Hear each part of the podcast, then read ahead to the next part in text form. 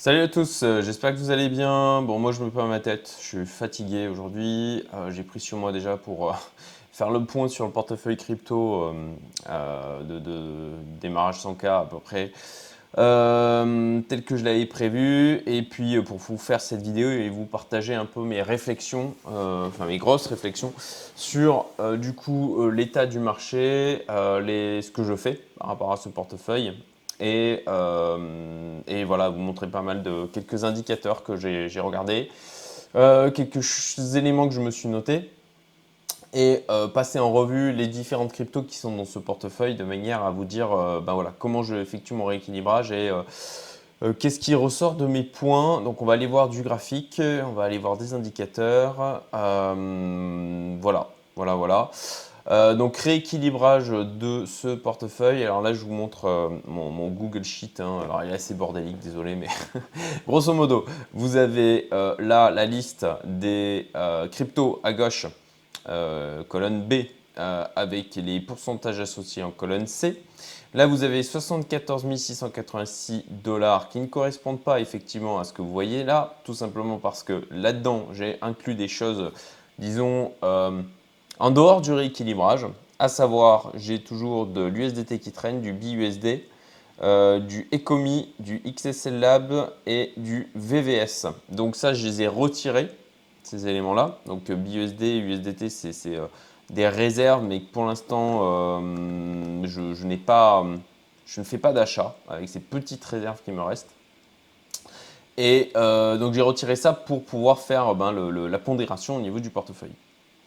Euh, à noter, à noter que j'avais euh, retiré donc le ADA. Euh, j'en avais déjà parlé dans donc une autre vidéo. Je ne sais plus exactement laquelle parce que le ADA, franchement, ça, ça, la tête qu'il avait ben, de m'inspirer pas trop.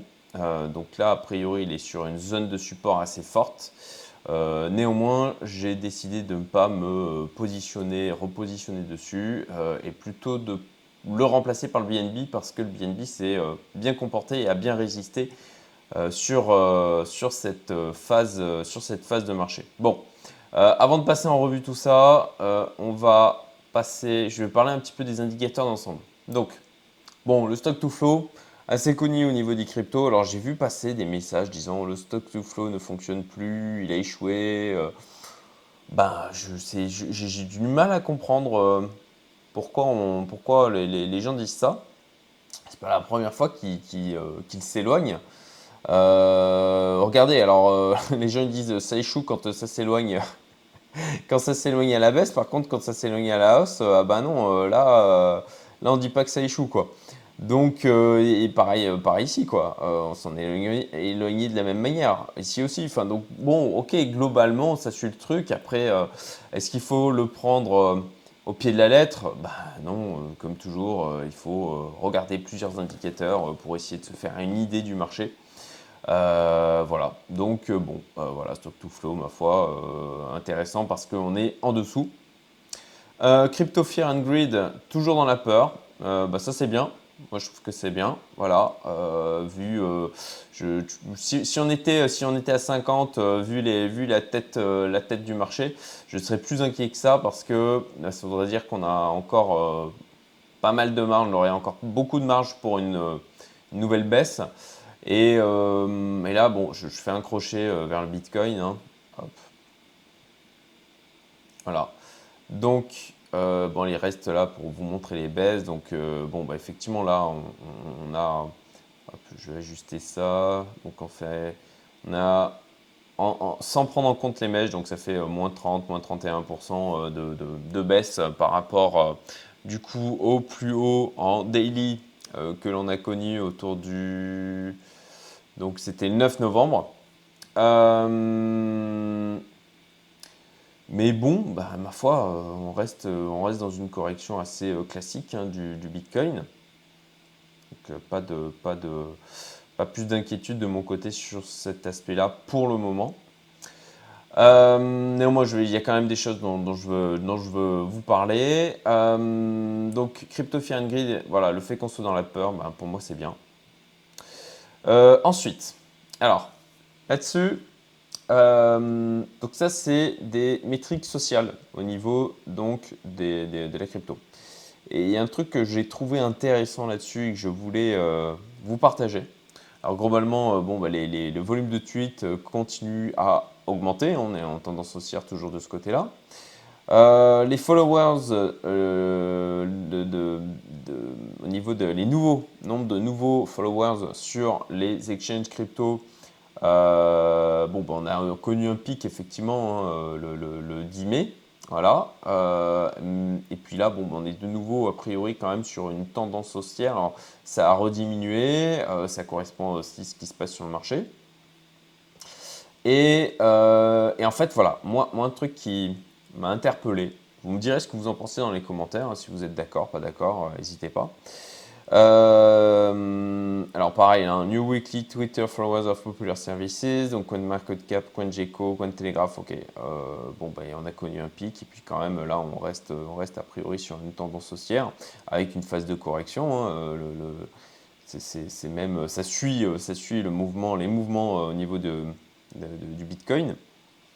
Et moi, ce qui vraiment je trouve intéressant, voilà, c'est le nombre de followers Twitter sur les services de data, euh, and, data and Research Services. Donc The Block, comme vous voyez, hein, The Block Crypto, celui sur lequel je suis, Messari qui d'ailleurs a sorti son rapport de, de prédiction pour 2022, 110 pages. Euh, je n'ai pas encore eu le courage de m'y mettre, mais euh, je compte bien le faire. Et, potentiellement, je partagerai des choses sur ma chaîne aussi sur cet aspect-là. Mais je trouvais vachement intéressant de voir que ben, par contre, ces outils donc, qui, vont puiser de la donnée, qui vont, euh, voilà, s'adressent quand même à des gens qui vont prendre le temps de, compiler de l'information, de regarder des, éléments euh, factuels au niveau euh, d'indicateurs techniques, eh ben, que ces éléments-là, ces comptes Twitter, les followers, et eh ben, sont en constante augmentation avec un pic là, le, donc ben, récemment. Et ça, ça alors, encore une fois, hein, je, peux avoir tort, mais la, chose logique à laquelle, en tout cas ce qui me paraît logique, ce que je me dis, c'est qu'il y a des gens qui rentrent sur le marché, qui continuent à rentrer sur le marché, et qui sont plus avertis, euh, qui sont moins, qui sont euh, bah, des gens avertis tout simplement, des gens qui ont l'habitude d'aller fouiner dans de la data, euh, et ça je trouve ça intéressant. Dans le, côté, dans un côté professionnalisation du marché. Et ça va aussi dans le sens de ce que je crois, euh, c'est-à-dire qu'on a vraiment, on, est on a eu une transformation du marché en 2021, que cette transformation continue et qu'on a des gens qui sont plus robustes euh, d'un point de vue expérience, euh, qui rentrent dans le marché des cryptos et qui bouffent du newbie euh, des requins, hein, clairement euh, des requins. Donc qui vont venir euh, taper, qui vont venir bouffer de la liquidation, venir chercher de la liquidité. Et, donc que le marché devient de plus en plus difficile pour les gens les moins expérimentés. et notamment pour moi aussi, hein, sincèrement, forcément, voilà, le marché se complexifie le marché se complexifie et est plus difficilement lisible qu'avant. Voilà, c'est mon avis euh, et je trouvais cet aspect intéressant, c'est pour ça que je voulais vous le partager. Euh, Bitcoin Miner Flows, alors ça intéressant aussi dans le sens où euh, ben, les mineurs de Bitcoin hodl plus qu'ils ne vendent leur Bitcoin et ben, ça c'est plutôt bon signe à mon sens. Le MRV Z score, euh, donc euh, bah, comme vous le voyez, il est bas. Alors pas aussi bas que ce que l'on a connu euh, en juin, juin, juillet. voilà, juillet, 22 juillet, il était, ouais. mais, mais, mais on s'est pris une base, on s'est pris une, belle petite baisse. Et on est, on est plus proche du vert que du rouge. Ça aussi, je trouve que c'est positif. Ensuite, voilà, je vous partage, ça c'est, alors j'ai pas accès à cet indicateur dans Glassnode parce qu'il faut payer beaucoup plus cher. Euh, d'ailleurs, Glassnode, oui, c'est vrai, il y avait d'autres choses que je voulais vous montrer. alors, net profit and loss, ouais, c'est toujours dans les choux. ils ont un problème avec la récupération des données par rapport à ça, donc on peut peut pas le regarder. SOPR, donc bah, de la même manière, ça c'est revenu on va dire, à un point d'équilibre. Donc ce n'est pas dans un plus haut aussi, ce qui pour moi est, positif. Et puis le pourcentage du supply en profit, là aussi, euh, on, est, on est retombé. Donc euh, c'est qu'il y a, ben, on l'a vu, hein, pas mal de gens qui se sont fait rincer.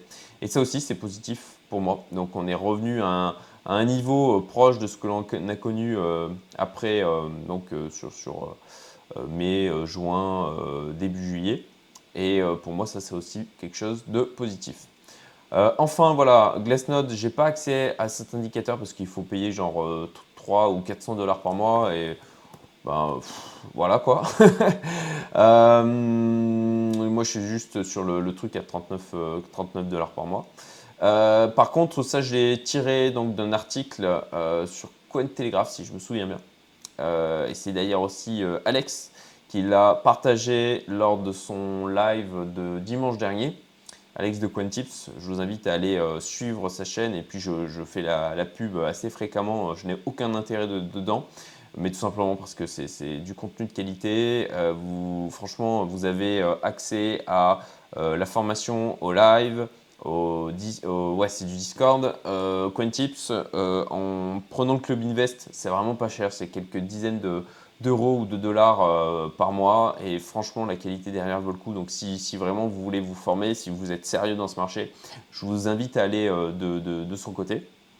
Et donc, euh, ce qui était intéressant, c'est le over the counter des achats. Donc, over the counter. Donc en dehors de la visibilité directe des exchanges et donc on a eu un sursaut d'achat dernièrement et ça aussi je trouve que c'est positif. Euh, voilà, globalement, donc, euh, alors, ça c'est un truc que j'ai, euh, dont j'ai parlé déjà. Ah mince, il y a mon micro qui est tombé. Bon, j'espère que, j'espère que ça continue d'enregistrer correctement. Non, je n'ai pas lancé l'enregistrement. Je n'ai pas lancé l'enregistrement. Ah, mais si, j'ai lancé l'enregistrement. Oh punaise, moi je suis, je suis, je suis vraiment à l'ouest. Je, je, vous disais que je suis fatigué. Euh, vous savez quoi, je vais le laisser euh, pour vous montrer un peu euh, que c'est pas toujours facile. donc, je reviens là. Alors, est-ce qu'on est dans la zone piégeuse? Oui, alors ça c'est un truc que j'ai théorisé depuis maintenant plusieurs mois, où je disais que ça serait tellement parfait que on est... alors, voilà, hop. Donc... Euh, je suis bien en daily, ouais, c'est bon, ok, voilà, on y est. Donc, je me dis, ça, j'en avais déjà parlé, je me disais que c'était tellement parfait si on, se remettait à faire un pic et que derrière, on se chopait une méchante baisse et que du coup, bah, tout, le monde, resterait euh, confiant euh, parce qu'on aurait déjà connu une baisse assez violente comme ça. Alors, du coup, ça m'amène à me poser la question parce que le Fear and Greed Index ben, vient traduire ce que la masse ressent, mais est-ce qu'au final, on n'est pas potentiellement dans le piège, dans ce piège-là, où on se dit Ah, mais non, mais regardez, on s'est déjà pris une grosse baisse et puis ensuite c'est reparti.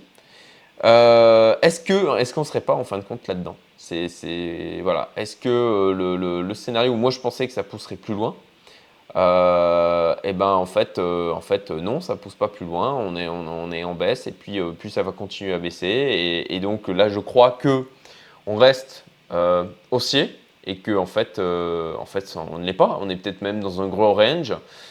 C'est la théorie de Benjamin de Cryptelite. donc voilà, voilà je, je, me suis posé cette question. Alors, je, dis non a priori car Fear and Good Index bas. Mais est-ce que c'est vraiment le bon indicateur pour, euh, regarder ça? Bon, voilà, question que je me pose hein, de mon côté. Je, vous euh, livre mes interrogations comme ça, euh, brut de décoffrage. deuxième question, double top. Hein. Bah voilà, premier top, deuxième top, et, c'est fini. Et c'est fini, et on part en marché baissier. Bah, c'est possible, hein c'est possible.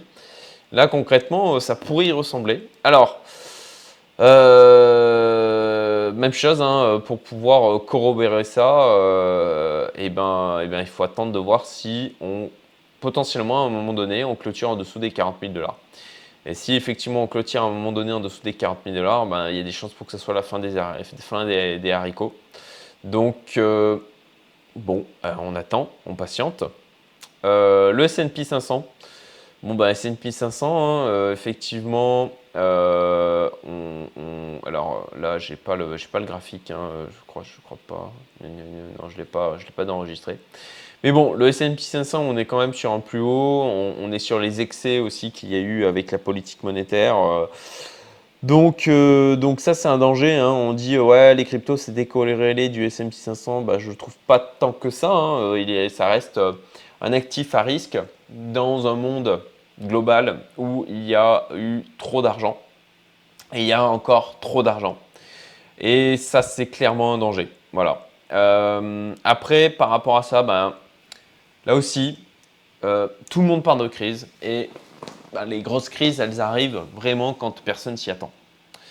Et là aujourd'hui, ben, tout le monde parle de crise, tout le monde parle d'effondrement et ça, ça a justement tendance à me conforter à l'inverse, à me dire, ben, si tout le monde le dit, si tout le monde en parle, c'est que c'est pas maintenant.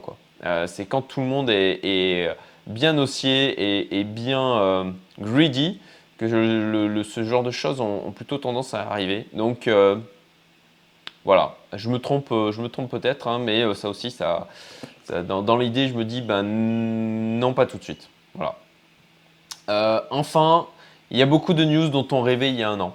voilà, ça c'est le, TF Bitcoin, tous les, le Salvador, Visa là qui se met à faire de, du, conseil crypto. Enfin, on, a des news dont on rêvait à peine, qu'on n'osait même pas imaginer il y a de ça un an.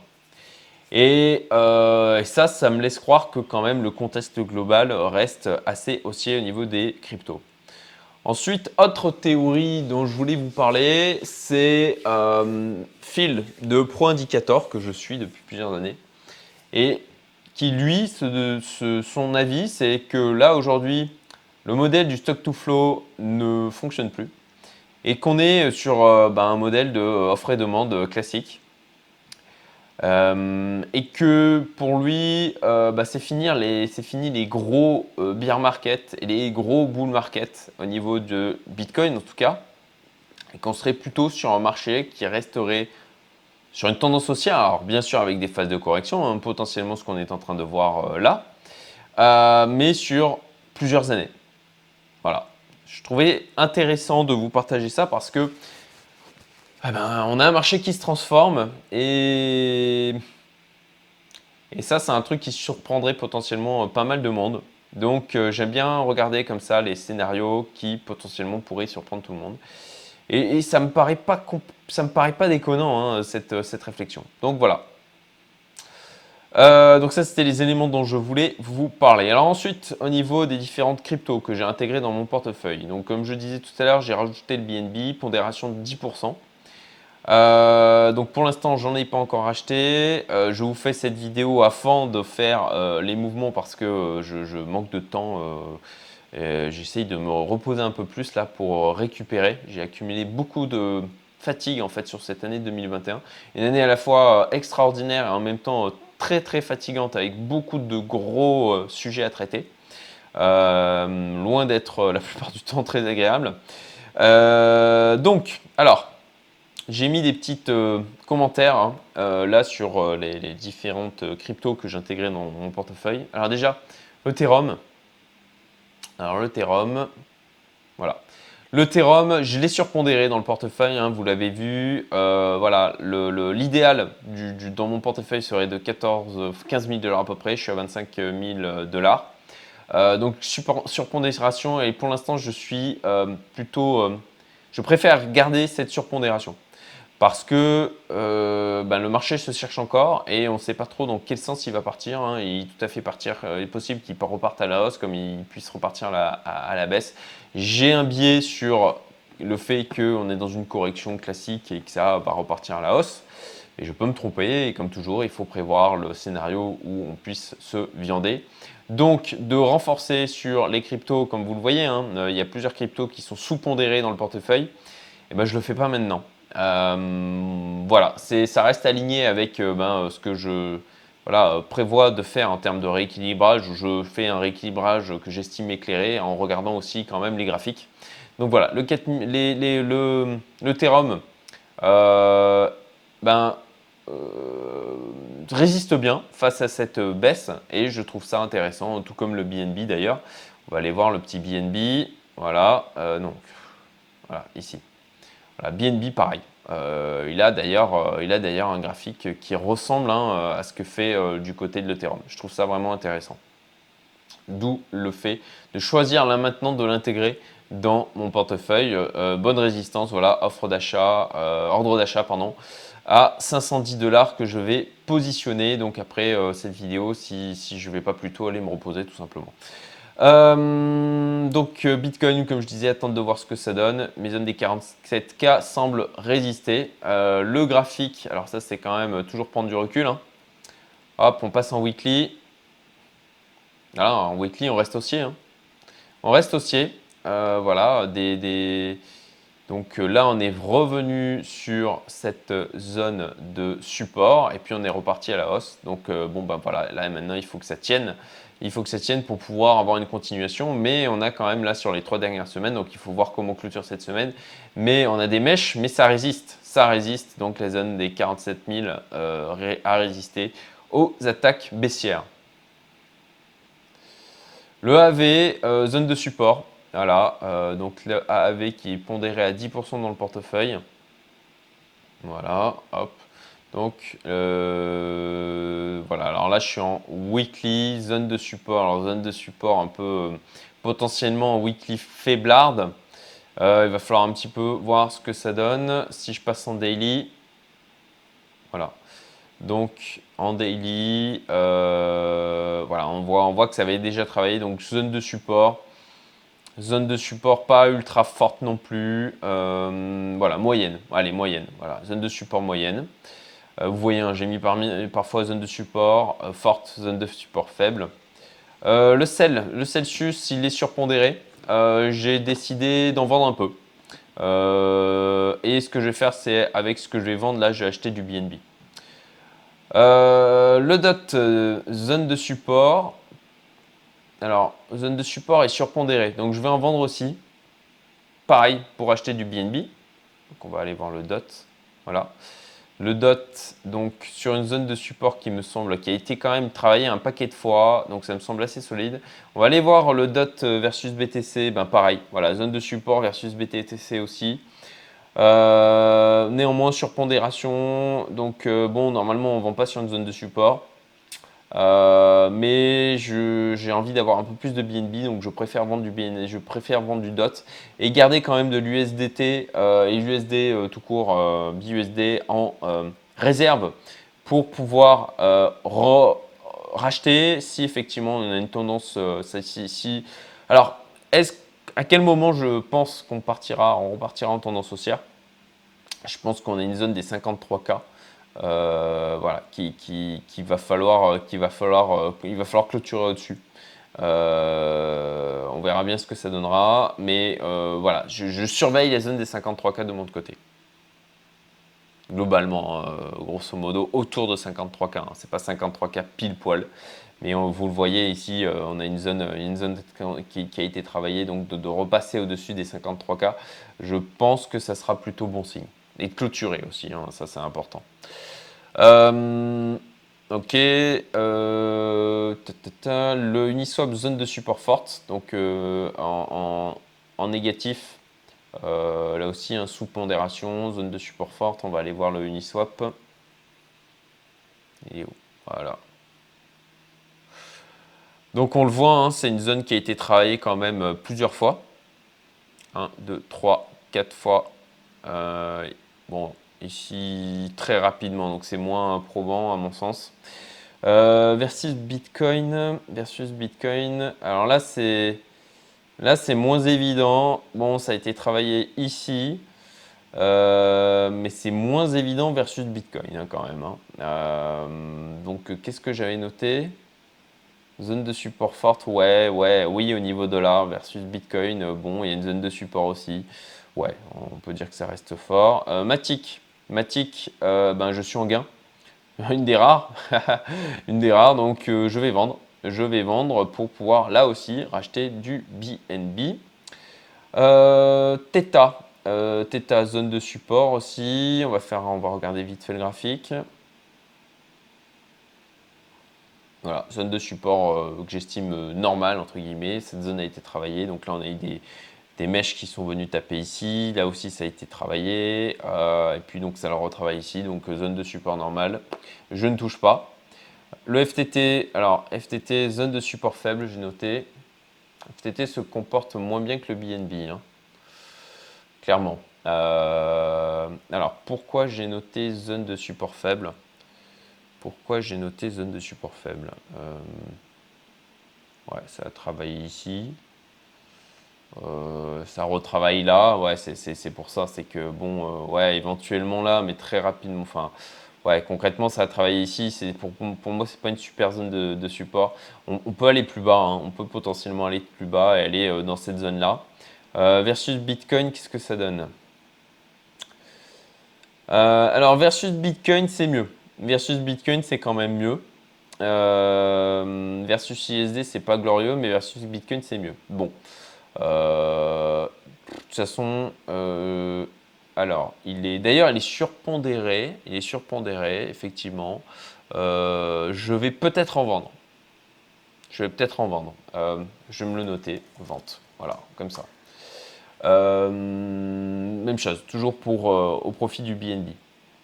Alors, D'ailleurs, c'est peut-être euh, là, là en l'occurrence, ça va potentiellement à l'encontre de la, euh, du principe de racheter les trucs qui sont en sous-pondération et qui sont sur des zones de support euh, fortes.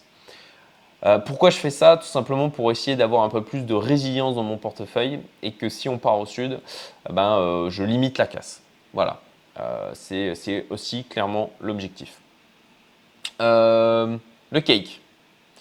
Le cake, donc le cake, zone de support forte, j'ai noté. Ouais, ouais, ça a quand même euh, bien travaillé plusieurs fois cette zone. Voilà, versus USDT et versus Bitcoin. Versus Bitcoin, eh ben, on est sur une zone de support aussi. Euh, bon, moins prononcé que sur versus USDT, mais euh, pour ma part, voilà, j'estime que c'est une zone de support forte. Donc, d'ailleurs, d'ailleurs, d'ailleurs, d'ailleurs, D'ailleurs, ouais, là, il est, quand même, il, a, eu un, il est reparti comme pas mal de crypto, hein, donc, euh, mais versus BTC est quand même reparti. Là, il nous a, il nous a refait une petite euh, hausse. il nous a repris un petit plus 18%, donc c'est bon. C'est quand même une zone qui a été venue taper et qui a été tapée et rejetée plusieurs fois. Hein, euh, vous le voyez euh, ici, mèche, mèche. Là, c'est venu, euh, venu, clôturer, taper aussi ici. Et là, ça travaille bien aussi. Donc, bon. Donc, de toute façon, pas de mouvement sur le cake. le GRT, The Graph, je ne bouge pas non plus. Zone de support, on va aller le voir rapidement. Voilà, ouais, zone de support. Euh, ouais, ça a travaillé ici, euh, travaillé quand même ici aussi. Ici aussi, j'aurais pu même euh, dire qu'elle était, a été forte cette zone. Elle a été quand même travaillée un paquet de fois. Donc bon. le link. Le link. Hmm, link, ça a été travailler alors forte euh, en regardant. Alors, je vais aller voir quand même versus BTC. Versus BTC, euh, ouais, on est, on est vraiment sur une zone de support forte. Hein. Euh, donc, bon, voilà, pareil, je ne bouge pas au niveau du link. Et puis le SNX, alors le SNX, lui, lui, je, je, ouais, il n'a pas une bonne tête. Hein. Il n'a pas une bonne tête. voilà. Regardez ça. Euh, potentiellement zone de support. alors, il y, a ici, là, ce, plus bas de juin qui a été cassé, concrètement. Et là, aujourd'hui, est-ce qu'on est sur... où est-ce qu'on en est? Est-ce qu'il n'y a pas encore du potentiel de baisse? C'est possible. C'est possible et je crois que c'est d'autant plus, si on va voir avec euh, versus Bitcoin, qu'est-ce que ça donne? Versus Bitcoin, ouais, ouais, ouais, ouais, ben là, versus Bitcoin, euh, là, il est arrivé à un niveau où euh, il pourrait très bien encore baisser, hein. il pourrait très bien encore baisser. Donc bon, SNX, hmm, pas de voilà, pas de rachat non plus. de toute façon, j'ai expliqué déjà hein, l'objectif. Et puis voilà, le BNB le BNB. Alors, euh, juste pour explication là, qu'est-ce que c'est que ça? Simplement, bah, entre ce qu'on note dans Delta avec les frais qu'il y a, euh, etc., euh, bah, il y, a toujours des petites différences. Donc, du coup, j'ai fait un point par rapport à ça. Bon, le VVS, je le stack, donc du coup, il y, en a, y en a en plus, mais je ne l'ai pas rajouté dans Delta. Mais c'était juste pour faire un point de mon côté entre le réel et ce qu'il y a dans Delta. Donc euh, globalement, euh, j'ai un peu plus en réel que ce qu'il y a dans Delta. Donc euh, bon, je n'ai pas corrigé pour le, peu, le peu que ça représente. Mais, mais j'ai fait un petit point de ce côté-là, parce que comme je note tout manuellement dans Delta, bah, parfois je fais des erreurs, tout simplement. Voilà, bah écoutez, c'est tout pour aujourd'hui. J'espère que ça vous sera utile. N'hésitez pas, commentaire, like, partage. Et puis, euh, puis dites-moi un petit peu ce que vous en pensez, hein, vous aussi. Euh, quel mouvement vous faites Est-ce que vous êtes. Euh, alors, je sais qu'il y en a plusieurs déjà qui, qui ont, qui m'ont répondu en commentaire dans d'autres vidéos. Voilà, globalement, en fait, le gros point qui m'inquiète, hein, c'est l'économie, l'économie, la finance globale. Voilà. si ce serait uniquement crypto, il y a quand même pas mal de choses qui aujourd'hui sont positives. Euh, les news, euh, les indicateurs techniques que je vous ai montrés, tout ça pour moi c'est positif. Après, ben, il y a le risque, euh, le risque systémique mondial. Mais là aussi, comme tout le monde en parle, eh ben, j'ai tendance à penser que c'est justement quand personne en parle et que personne s'y attend que ça arrive. Voilà. Si tout le monde en parle, c'est que c'est plus ou moins déjà pricé par le marché. C'est mon avis, encore une fois. N'hésitez pas à mettre des commentaires si vous pensez différemment ou si vous êtes d'accord avec moi. Écoutez, je vous remercie pour votre euh, écoute et puis je vous dis à très bientôt pour une prochaine vidéo. Salut à tous.